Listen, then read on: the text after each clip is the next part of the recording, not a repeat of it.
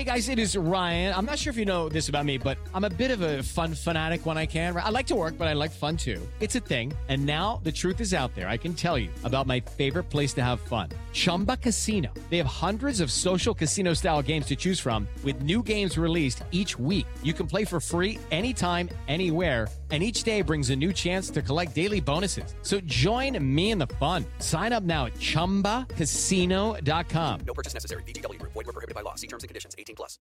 You are listening to the Next Best Picture podcast, and this is my interview with the editor for Dune, Joe Walker. The outsiders ravage our land. Their cruelty to my people is all I've known.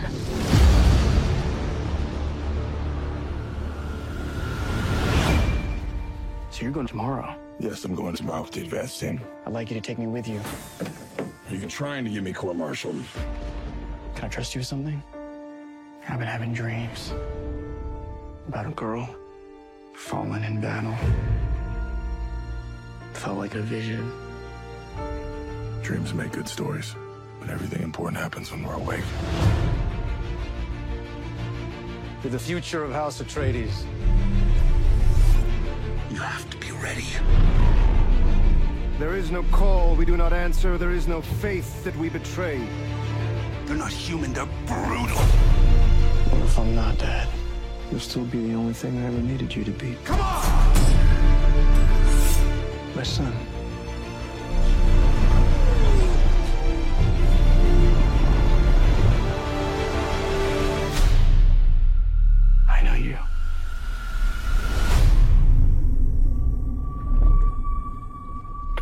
Bloodline ends forever. Kill them all. This is an extermination. They're picking my family off one by one. Only together can we stand a chance. Let's fight like demons.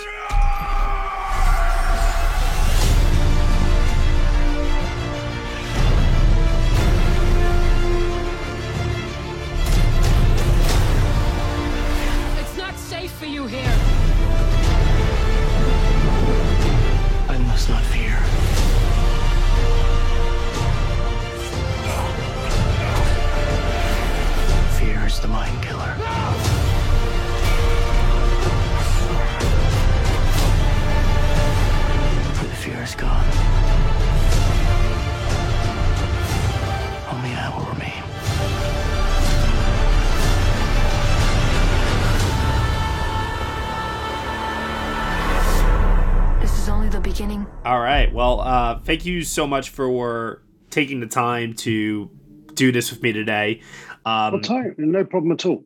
yeah, this has uh, been by far probably my one of my favorite films of the year, and you're also one of my favorite editors uh, working today uh, because I love uh, the really precise but bold style that you bring to these uh, very vast and complex stories, whether it's working on something like 12 Years a Slave or in this case uh, with uh, Dune. And so I guess my first question here is Was there a mandate from anyone, powers that be, saying you got to keep this to a certain length? Because the, as an editor, I, I'm just curious to know if that was something that was ever top of mind. Uh, it's so uh, really nice to talk to you again, Matt. First of Yes, all, you as well. It's been a- it's it's it's, it's lovely. Thank you. Um, and it's true. You know, Dune. The challenge is trying to kind of retain and and celebrate the intimate within the epic. Mhm. That's that's the main task. And you know, for me, that's. I mean, Denny provides sometimes dailies that are so strong and not always in a you know often in a very cinematic way Mhm. you know there'll be little images that um, speak to you volumes but they aren't necessarily a whole scene uh, i mean just an example of it is all those images like the you know the hands in the water the hand with the ring Yes. um, the hand clasping the ring the the and my favorite of all which is a shot where um, Duke Leto puts his hand on Je- Lady Jessica's neck. Just she's looking super vulnerable, yeah, as, they're getting ready to whole- leave Caladan. Yeah. and they're packing the boxes and uh, and the bull, and she's saying goodbye to her her servants that you know her lifelong family servants and uh, many generations have lived on this um, green verdant place and they're going to s- certain danger and there was just something so beautiful about that because it's so sensory you know we all Mhm. kind of understand what that feels like to, to do or to receive that gesture and how you know says speaks volumes for the amount of trust Mhm. they have as a couple which I, I thought was just so touching and you're always kind of going well yeah but it's kind of low hanging fruit in terms of you know does it drive the narrative forward no but does it get yeah. you inside the characters minds yes Mhm. and that's why you know i kind of always feel like part of the joy of editing denny's material is take advantage of those kind of what i'd call brainstemmy mm-hmm. moments you know that appeal to everybody on a sort of very sensory non-verbal non-frontal brain way Yeah, I mean. I'm not a neuroscientist, but you know, it, I just know when I get something like that that it needs to be on the perfect pillow. You know, in terms of editing, maybe by removing the frontal shots where you see her eyes or ears, maybe removing you know things and just put, giving it the perfect platform. But um, really, you know, the kind of joy of this film to me was it's like working with a well rehearsed team. You know, it's like a well rehearsed band. I've worked with Theo for many years, the Theo Green, sound designer. Mark, it's our, Mark Mangini, our second film. Um, I've worked obviously with my VFX editor, Javier, for 10 years, since 12 Years a Slave. And Hans, I've worked with since 1988, was the Yeah. first time we worked together. So it's kind of, you know, and together, the big object for my my kind of goal on this one, more than anything, was to kind of, you know, we talked about the intimate and trying to make it a very compelling interior story, Mhm. which meant attending to things like Paul's dreams, but also making the whole film super rhythmic. So, long answer to a question about duration. Nobody ever mentioned duration. It was like a given, you know, when you're reading a script, then you can normally kind of get an idea of how long something's going to be. So, I suppose when I read the script, I felt like they were aiming for two hours 10 something like that maybe Mhm. but or maybe 20 i don't know i don't know what the goal was honestly in terms of nobody ever told me and that was you know in truth that's because the people working on this film are very experienced with cutting and they know like i do that actually length has got nothing to do with it Yeah. you know i mean you can have a a short tight film that engages nobody Mhm. and you can have you know uh, you can take your time and be careful and make sure like we tried to do to make sure that you cared and um, you cared about the characters as they were tested before they were tested. So you know we took our time to set up this world. I mean you know we wouldn't have to do it if we were making a film about brooklyn in 2021 we wouldn't have to explain the world at all but we had 25000 years to catch up in expositional terms. Right of course. Uh, one of the things that people talked about for years with this material is that it was unadaptable unfilmable. It just wasn't possible to tell this story in a way that made coherent sense. And one of the things i have to commend denis yourself and everyone else who worked on this project is that this is the most that dune has ever made sense uh, to people in a you know theatrical uh, setting. And so uh, I think a large reason for that is some of what you're talking about in terms of taking your time with the story, but also there are certain visual motifs that you revisit, uh, and there's certain objects that are highlighted in extreme close-ups to emphasize their importance. And there are moments that kind of the film repeats and comes back to in the editing to hammer home either a greater theme. So, can you talk a little bit about this adaptation process? Because, as we all know, editing is the final rewrite on a film. Where in the editing room, you felt you maybe felt like, I don't know if the audience is going to get this. We might have to put this in there, move this around to have this make more sense. Can you talk a little bit about that process? It's interesting what you point to there. You know, the sort of small details sometimes Mhm. highlighted. I mean, I think, for example, there's a, you know, it's the tiniest detail of them all is there's at one point there's a beetle that's crawling on the sand, and Yes. in it, and it's a kind of, um, it's seen in the first seven minutes of the film as part Mm-hmm. of Paul's vision of Duncan's doom, and then you cut much later to a moment in a in a in a sort of underground bunker where where Duncan is sort of toying with this um, the very same beetle.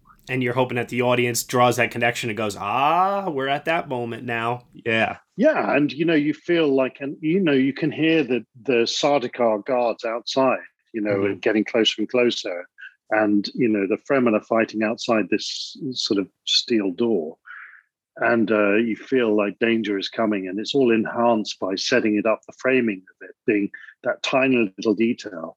So it's the telling, yeah, it's the telling detail that helps. I'm not, you know, I'm always looking for that. You're looking for pairs and you're looking for patterns as an editor you know, with Steve McQueen, I think 12 Years a Slave has a lot of that. You know, Yes, it we does. designed it that way.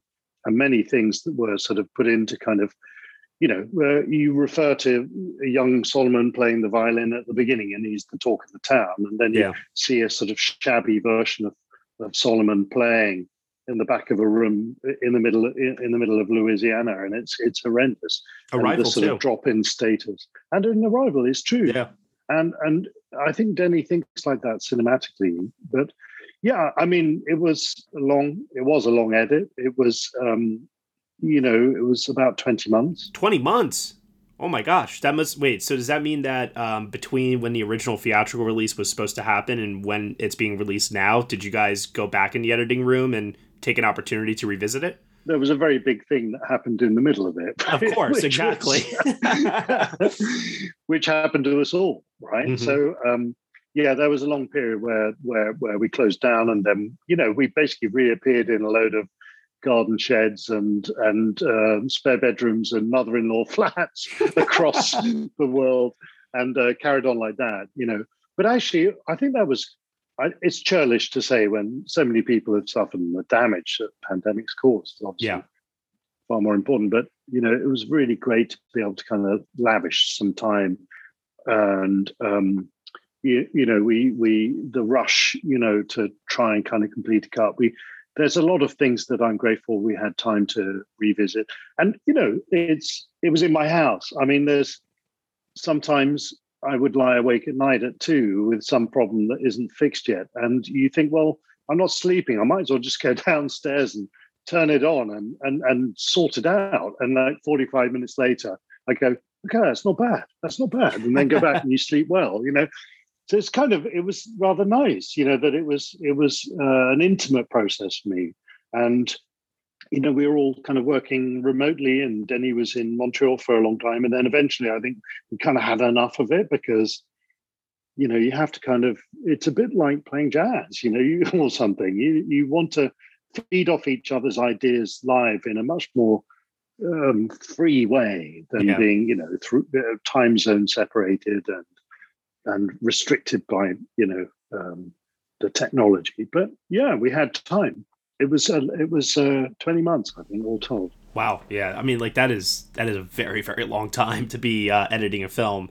Going back to Paul's dreams for a minute, um, one of the things that stands out to me a lot when I watch this film is not just that the dreams are some of them actually play out exactly as he envisions them. And then when the reverend mother asks him you know do your dreams happen just as you always dreamed them and he says not exactly. Uh, you and Denis play around with that a little bit here as well where the dreams are not uh, sometimes 100% uh, truthful. And so i was wondering if during the editing process if there was ever a conversation of are are we confusing our audience? Are we misleading them? You know is was there ever a question of you know should we scrap this lose this you know or should we emphasize this more? Like can you talk to me a little bit about that? Because i do think that the reveal that paul's dreams are almost uh, make him like an unreliable narrator of sorts at times um, is something that is a very very fine line to cro- uh, to walk. Yes, I mean it's uh, you know that was a big discussion. I think the visions was something that you know at the end of the shoot there was lots of material that was intended for them, but it was like it was. Denny always said it would be like documentary editing to to figure out what and where and when. And in fact, the you know the Gom Jabbar scene, which is the Yep. first time we encounter those visions. That's a scene where Paul Atreides is tested and he puts his hand inside a box, and if he it induces pain in his hand, extreme pain. And it's a test by this elderly Bene Gesserit Reverend Mother, played Mhm. by Charlotte Rampling, to see whether he can control his animal impulses, whether he's whether they can confer on him the power that he's accrued over thousands of years of breeding. Yeah. So that's when you first see the visions inside his head, the kind of under duress, these um, this sensitivity, this sort of sense of the future, is it attacks him, Mhm. and and in fact, you know that was that took a long time to figure out, but you know the ingredients are kind of this is where this well-oiled team that I talk about comes into place because I could, you know, it was originally shot without the visions. Yeah. It was originally cut that way for the longest time. And it was meant to be, you know, the tension between three people who just happen to be sitting down or standing, they're not moving. It was a bit like, you know, Sicario, Denny's amazing, you know, the scene on the bridge where where you've Mhm. got, you know, the tension between parked vehicles Yeah. and you know you can make an amazingly tense scene out of parked vehicles Mhm. and um, so again we were doing that but then eventually we felt like it was too good an opportunity not to express that something was awoken this is straight from the book Yeah. that something is awoken inside him and and uh, it's the Kwisatz Haderach. This rather, there's a moment where he goes from being the victim of tremendous pain to being in some way the victor. Something awakens in his eyes, and and Timothée. This is some of the earliest material they shot. I remember seeing the, that, those dailies and that moment where his eyes widen and he's kind of his chin goes up, and Mhm. Charlotte Rampling's character, the Reverend Mother, sees that there's something very strong inside. It's a dark force, and you know she becomes the lesser. Her power, the power balance changes. That moment was just a moment to kind of push to put in some of these images of things from the future, and and I think the idea really about the unreliable nature of his visions was, I mean, it's a new skill. Yeah. It's a, it's something that he's barely aware of. And when he goes into a spice field as a character, it just turbocharges this ability Mhm. that has been bred into him for thousands of years. He's, you know, long line of of of uh, interbreeding to arrive at this sort of super being, and um, and I felt like what was important was to sort of convey the idea that things have a symbolic truth, if not a actual follow the plot kind of truth. You know, I mean, there Mhm. would honestly be nothing boring if somebody just if it was a film where somebody predicted things and then they happened exactly as you've already seen them. That's foreshadowing in a kind of rather boring way. This was kind of, I think it's really resonant that he meets a man in the desert, Jamis, who we've sort of mm-hmm. vaguely seen before, part of the Fremen fighters, and that he appears at first to be, you know, he appears like a brother, a friend. He's Yeah. going to take Paul into the desert, and then that, you know, his his his friendship becomes something different later in the film it becomes you know it's uh it's more of a portal or a doorway into a new state of identity and it's a kind of symbolic death isn't death it's it's something else Yeah. so i don't know that's i mean i feel like we're close to the the book in a way aren't we with that I, I think so personally. Um, I, I and and that was actually like something that I was super curious about. Is obviously we know part two has not been necessarily greenlit yet, although as of today, I'm I'm feeling pretty optimistic about it personally. But I'm curious to know that there's some material in here that was there a discussion of we can reuse this some of these visions of the future for part two, or do you think that Denny's going to reshoot some of these visions that uh, kind of hint at uh, broader aspects of where the story is going.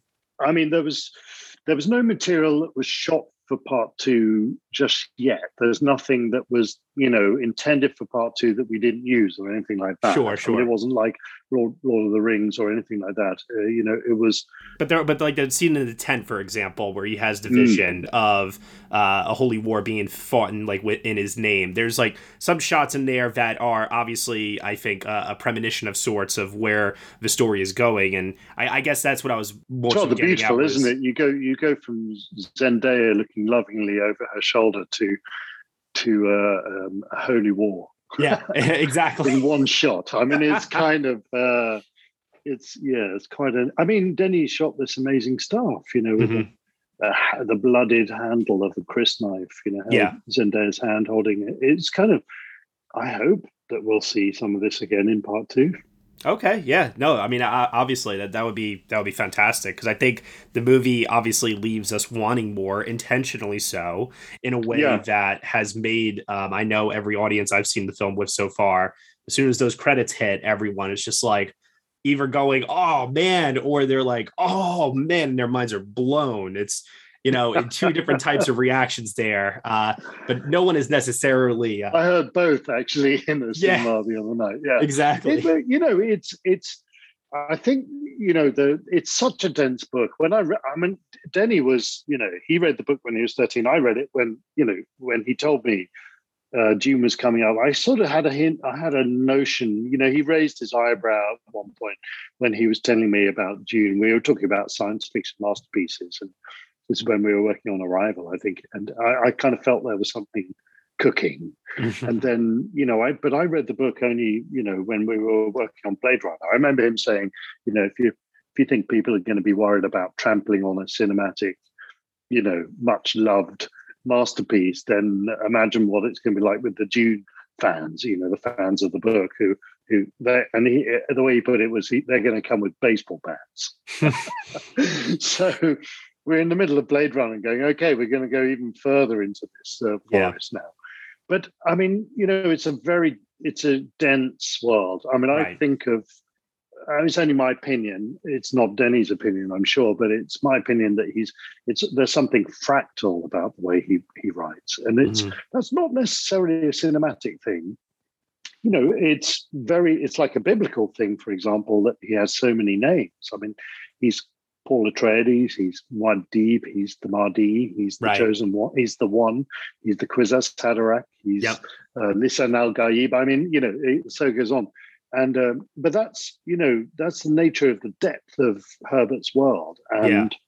to try and shoehorn that into a standard feature film length, I think is is is like um, dangerous. Yeah, very dangerous. And and just having the time to kind of really let things resonate, things that aren't necessarily push the momentum of the story forward. You know, mm-hmm. in a mm-hmm. longer structure like a two and a half hour film like we made. Yeah. You know, there's obviously a time when you're looking at things to, you know, that you can lose for time. And mm-hmm. um, I'm really glad that we didn't, you know, push out all of these beautiful details that are right are you know uh, for example um, the scene with the palm trees and and the and the gardener who explains this concept of an old dream, you know, the planet's old dream of being verdant again. And, um, you know, if you didn't have that scene, you wouldn't sort of see one that Paul, you know, he, he it's adapt or survive. And at some point, his interest in the planet and in the Fremen, it saves him. Mm-hmm. And also the fact that you, when you see the palm trees burning later, it's kind of it, there's a little tragedy in that. There's, yeah, it's it's really well set up. So you know, uh, uh, it was it was always a question of a fine balance between moving momentum. But you know, this is the irony. We talk about the length of films a lot these days. Yeah, um, and you know, the greatest paradox of editing is that shorter doesn't necessarily mean more engaging. Mm-hmm. I agree. You know, you can have a different cut of a movie and restore 15 minutes of material. I'm not saying that happened here, but mm-hmm. you know, it's po- possible to actually make something more engaging sometimes by. I, I would argue that um, streaming habits have made audiences more likely to embrace uh, longer form storytelling now that pushes a three hour running time now, uh, and which is like something that I, I, can't help but think about this. Lord of the Rings is super, super famous for having extended editions that came out after the theatrical editions.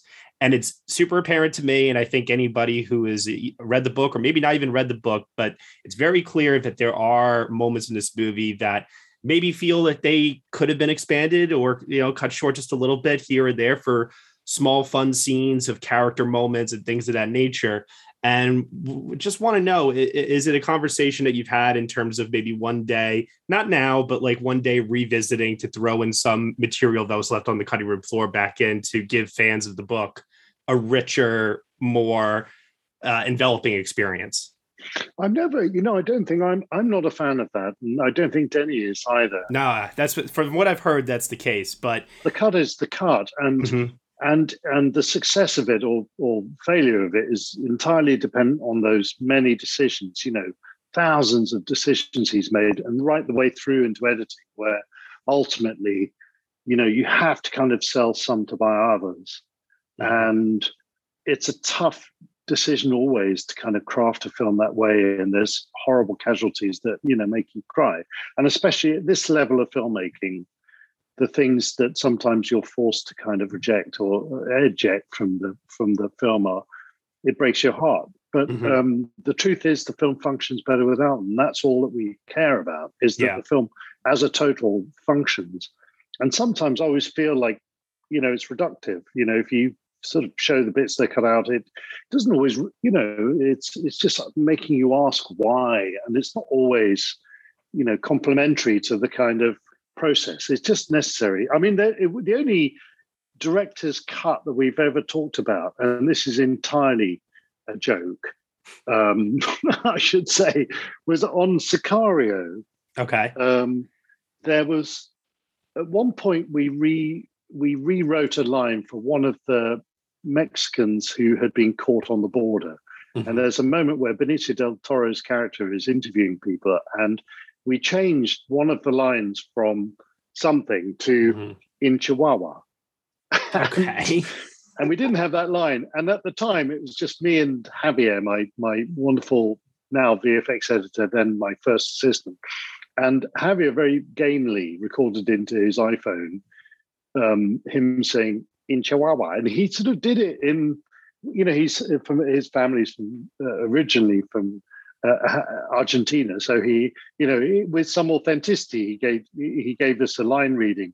And for the longest time, it was in the cut. And it was something that me and Denny just found enormously amusing every single time. And for quite a long time, for about a year, it was my phone, you know, my uh, whenever my message went ping, it would go in Chihuahua. And it just used to, I don't know why, it's just one of those silly in jokes.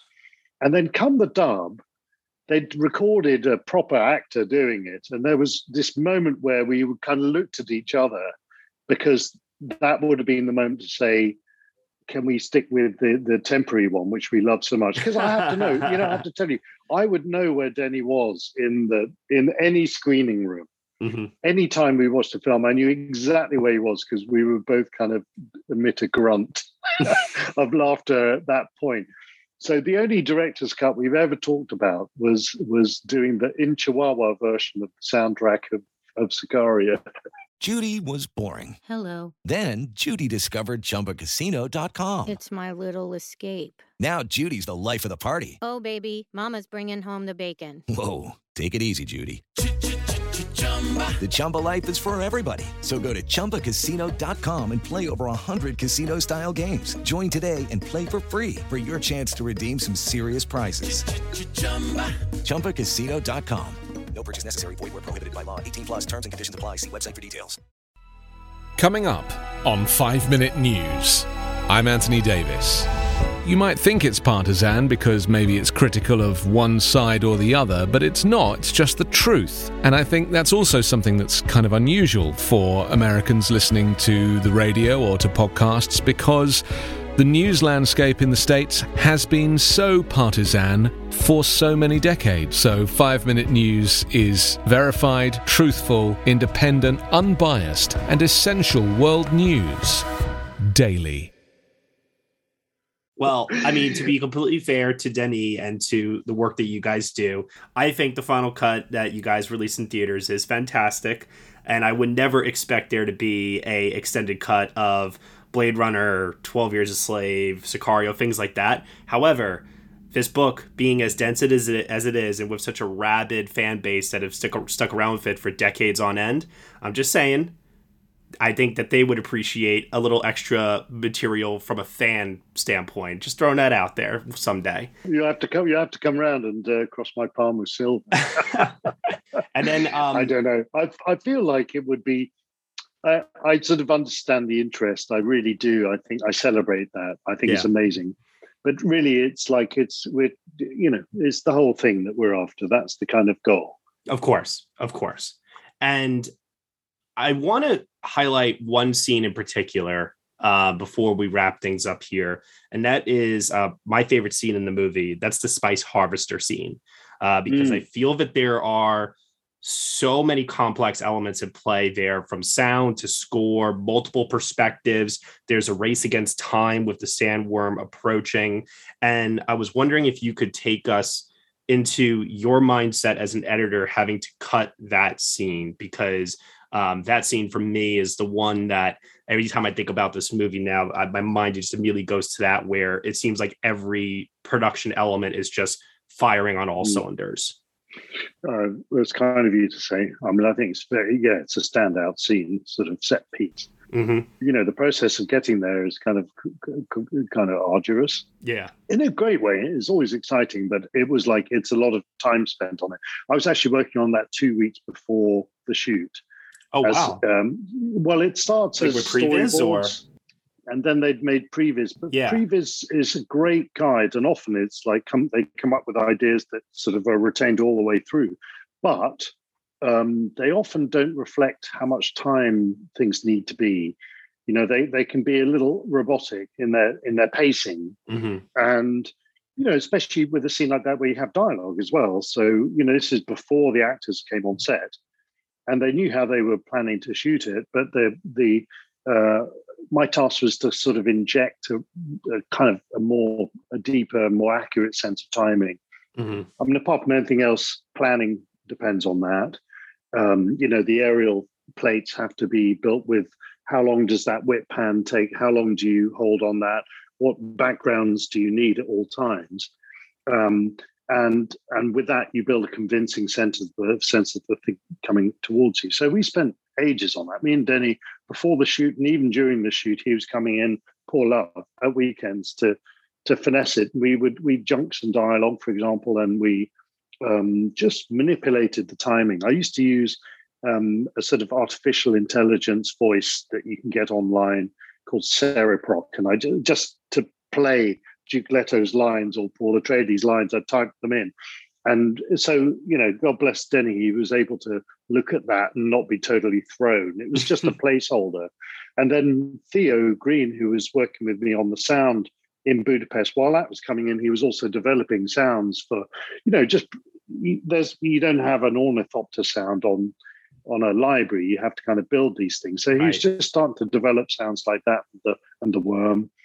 And then that means you can hold a shot for longer, you know, because there's always this I always like holding a shot and not quite seeing the thing. Mm-hmm. you know, it's like there's a tension to it. Like there's a couple of times in this film where you cut to a landscape and you wonder what you're looking for, and then the the whole thing erupts and a giant sandworm surfaces. You know, it's and in the case of that scene, there's a lateral shot that goes across um, that tracks along a dune, and you see a, a spot of vehicle above, and then you hold on it for ages until the thing erupts. But to make that work in the cut, and to tell everybody, hey, no, it really does need to be this long. hmm Um, you need, I need to start working with the sound team to get the sound developed. You know, Right. that's so by using all those materials, and then at some point, you know, for the screenings, um, when we were showing it to the studio, we had to kind of put in temp music. Hmm Me and Denny tried to work without that for as long as we can, but at some point, this amazing um, music editor we worked with many times, Clint Bennett and Peter Miles, um, helped him out to to build up the score. And actually, then Hans came along, and Hans brings this whole other thing. I mean, we'd done a kind of fairly, a very good, but fairly typical score the action kind of drumming thing of Mhm. all the beats, which identifies we need a boom there, we need a boom there. Uh, but Hans came along and just did something totally else. He did, he scored it as a meeting with God. Oh yeah, I love that. It was totally different. And so then you've got this really interesting interplay. Look, the big, the my big message about cutting this film is trying to find a rhythm for all of this: the storytelling, the music, the sound effects, the the, the visuals. Greig Fraser's amazing work, Patrice's amazing work, Patrice Vermette. All of these hu- amazing teams who are firing on such a high level, trying to find get it to settle into a kind of very musical rhythm in the film. And that scene, I think, is like one where I hope we we we kind of carried it off because you also want to build tension into the fabric of it. Right. You're seeing, you're looking off into the distance, and you can't quite see. You know, there's a worm somewhere. You know, there's a worm, and then you start to see a plume. You know, it's a gradual creeping kind of thing. And you know, uh, no, I loved, I love that. It took a, it took a while, a long while to get it right. I'm sure it did. I'm sure it did. You talked a lot here about condensing the book. You talked a lot about uh, working with other departments giving this film a rhythm. When you walk away from Dune Part 1 with already such an accomplished uh, career, what would you say has been uh, the most rewarding aspect of working on such a ginormous project such as this? I think just I, you know I I think getting to know the front of Denny's face was quite an achievement on this one. I, I, he sits to my right and has done for like more or less five years, six years. So suddenly to discover that there's another side to his face was quite something when we were in the pandemic and and working uh, uh, remotely. I, I, you know that we have trust and and you know uh, I would follow him off a cliff and sometimes ideas come from just having faith that even if you can't see the end result, that you you know you have to put a foot into the dark. And with Denny we've done that many times, many many times. Um, particularly on arrival, um, I felt like we you know we'd already done Sicario, which was kind of you know which Roger Deakins photography and the way it was planned and written, it was it was like beveling, you know, he's a master craftsman, he's like a master carpenter, and you're assembling this sort of beautiful, bejeweled thing.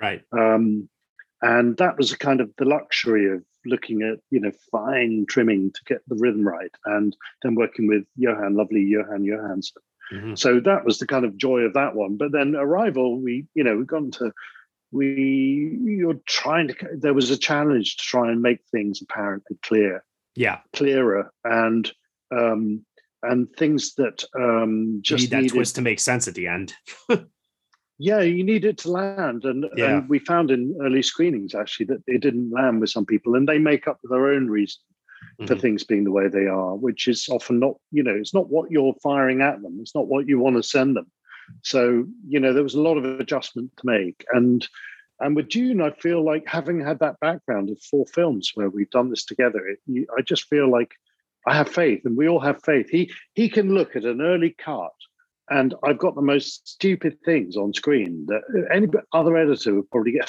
fired, you know, instantly. I'm in the hunter seeker scene. I have the word hunter seeker floating around slowly because it's my way of saying, look, this shot is really tense if you hold it. Mm-hmm. And it's a kind of proof of concept. I didn't have the animation, it was the day after they shot it. So I'm kind of just using the word hunter seeker moving across really slowly, really creepily.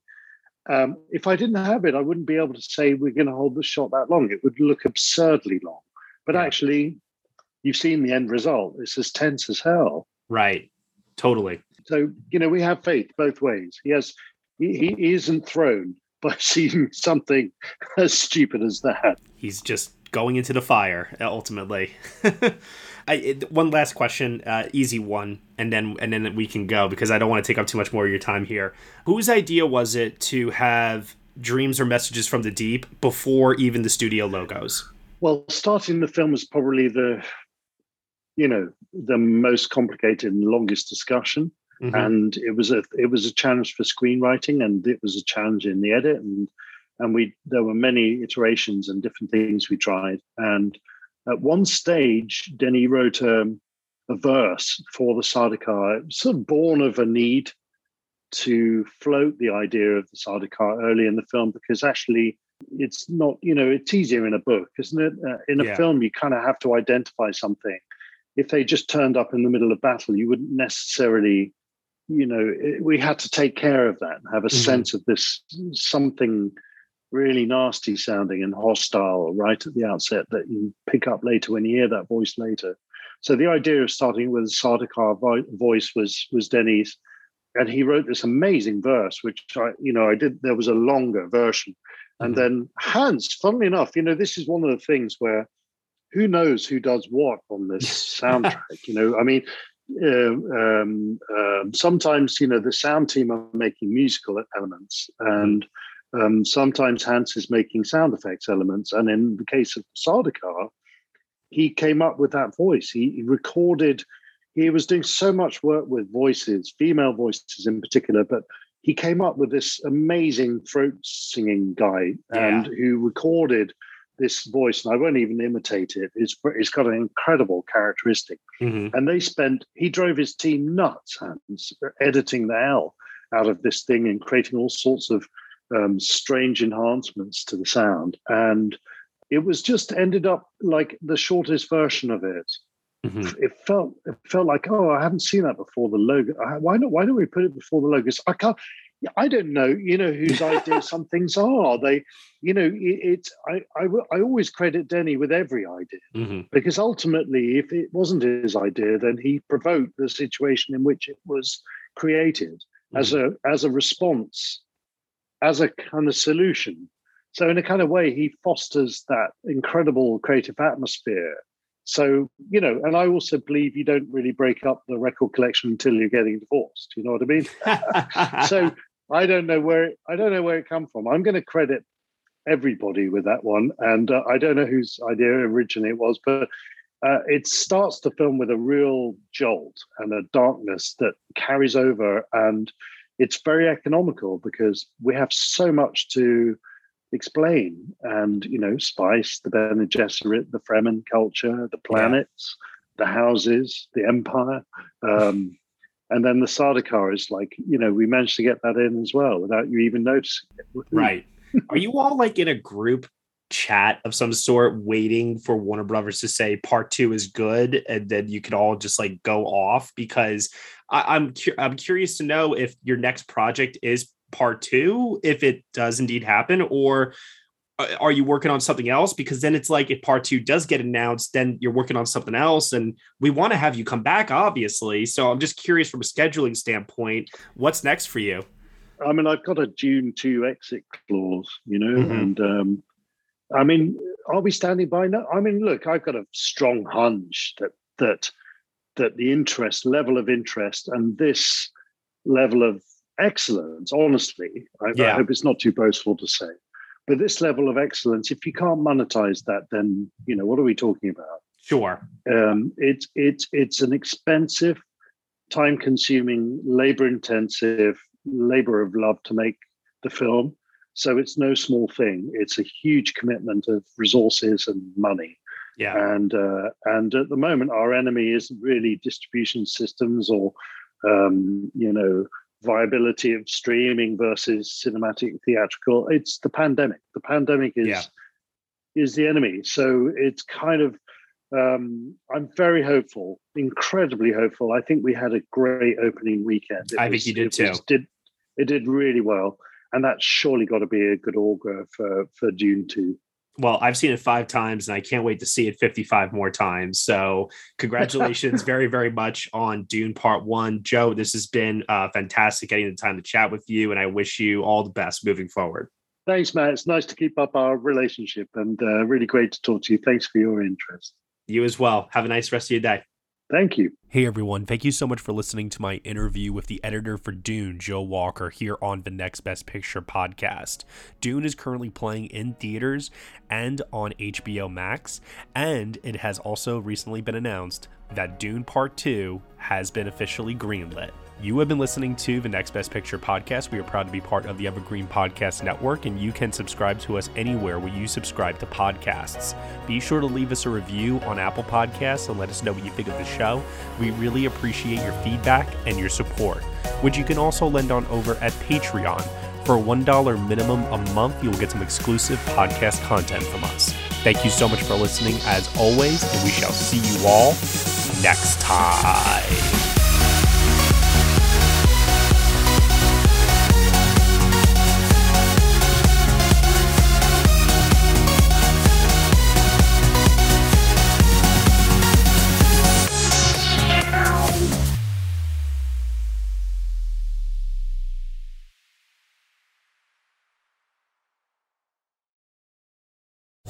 Lucky Land slots, you can get lucky just about anywhere. This is your captain speaking. Uh, we've got clear runway and the weather's fine, but we're just going to circle up here a while and uh, get lucky. No, no, nothing like that. It's just these cash prizes add up quick. So I suggest you sit back, keep your tray table upright, and start getting lucky. Play for free at LuckyLandSlots.com. Are you feeling lucky? No purchase necessary. Void where prohibited by law. 18 plus terms and conditions apply. See website for details.